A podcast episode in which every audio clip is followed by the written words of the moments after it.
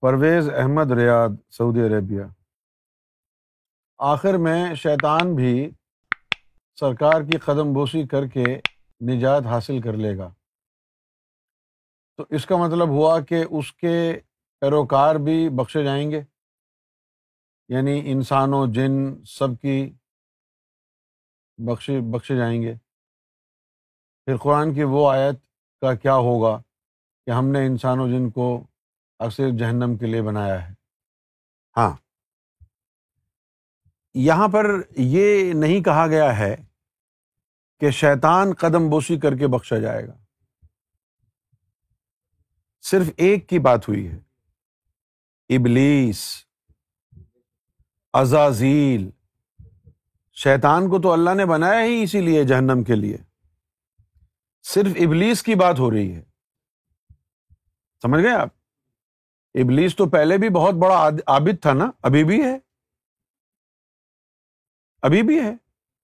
جس طرح اللہ تعالیٰ نے آدم صفی اللہ کو جنت سے نکالا اور دنیا میں بھیجا، اسی طرح اللہ تعالیٰ نے ابلیس کو عبادت سے نکالا اور یہاں بھیجا۔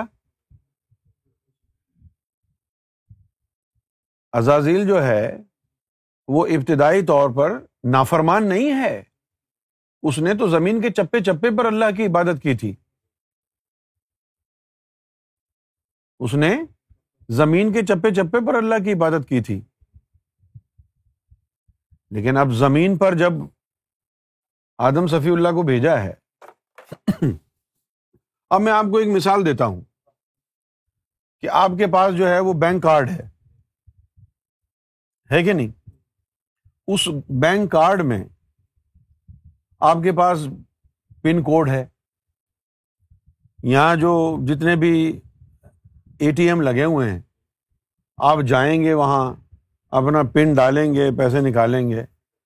اگر وہ اے ٹی ایم سارے، کوئی ان کے اوپر سیکورٹی نہ ہو، نہ آپ کے کارڈس پہ کوئی پن ہو، ایسے ہی پیسے رکھے ہوں اور آپ کا جی چاہے آپ وہاں جائیں اور اپنے بینک اکاؤنٹ کے دو سو پاؤنڈ وہاں سے اٹھا کے لے آئیں، باقی رہنے دیں۔ ایسا ہوگا؟ اسی طرح اللہ تعالیٰ نے بھی اس کو سیکورٹی گارڈ بنایا ہے، ابلیس کو بھی، کہ جن جن لوگوں کی تقدیر میں ایمان لکھا ہے، بس وہی ایمان تک پہنچ سکیں۔ باقی درد سری نہ ہو اللہ کو، کہ یہ جہنمی جو ہیں، یہ بھی لگ گئے، یہ بھی لگ گیا، یہ بھی لگ گیا، یہ بھی لگ گیا۔ تو پھر مسئلے مسائل ہوں گے۔ اس لیے اس نے یہ اپنا سیکورٹی کا ایک نظام بنایا ہے۔ قرآن مجید میں جب ابلیس نے اللہ کو مخاطب کر کے کہا فب عزتی کا لا اغو ان اجمعین اللہ عباد کا منہم مخلصین تو اس نے کہا کہ اے مولا، تیری عزت کی قسم۔ اب بتائیے، جو شیطان ہو تو اس طرح مخاطب ہوگا؟ وہ شیطان نہیں ہے، وہ ابلیس ہے۔ فب عزتی کا اے اللہ، تیری عزت کی قسم۔ لا اغوی انہم اجمعین، کہ میں سب کو اغوا کر لوں گا۔ اللہ عباد کا منہم مخلصین، سوائے ان لوگوں کے جو تیرے ہو گئے اور تجھ سے مخلص ہیں۔ تو ابلیس نے اللہ والوں کو تو تنگ ہی نہیں کرنا ہے، ان کو تو گمراہ کر ہی نہیں سکتا وہ۔ جو اللہ والے نہیں ہیں، وہ انہیں کو جو ہے الجھا کے رکھے گا کہ بھائی ادھر نہیں جانا، ادھر نہیں جانا، ادھر نہیں جانا۔ تو اب اس کا جو ہے آدم صفی اللہ کے بارے میں اس کو پتا نہیں تھا کہ ان کو کون سا علم ملا ہے، کیا ملا ہے۔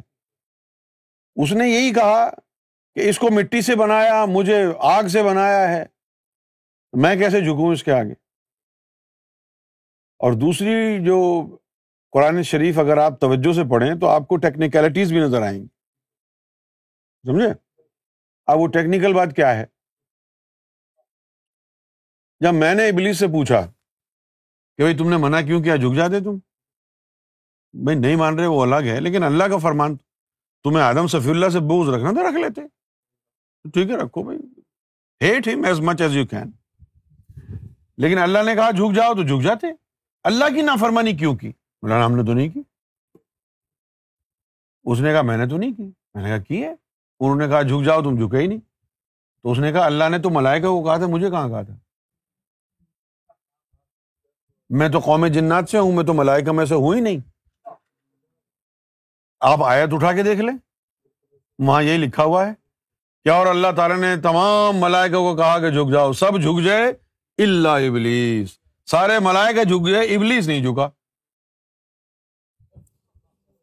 تو کہتا ہے کہ میں نے نافرمانی کہاں کی ہے؟ اللہ کی نافرمانی نہیں کی۔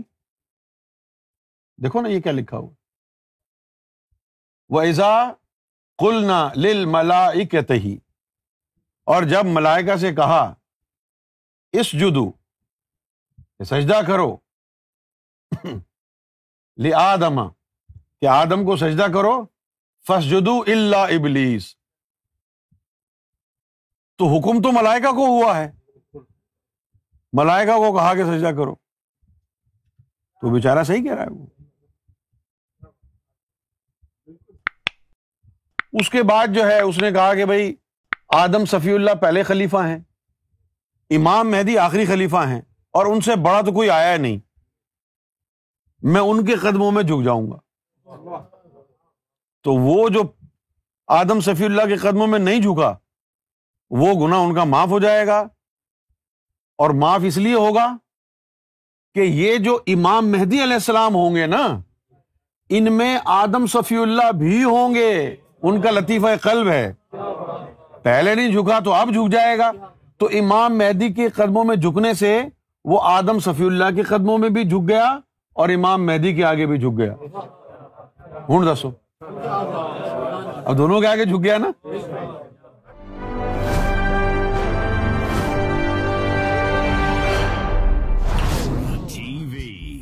Bringing light love and peace in your life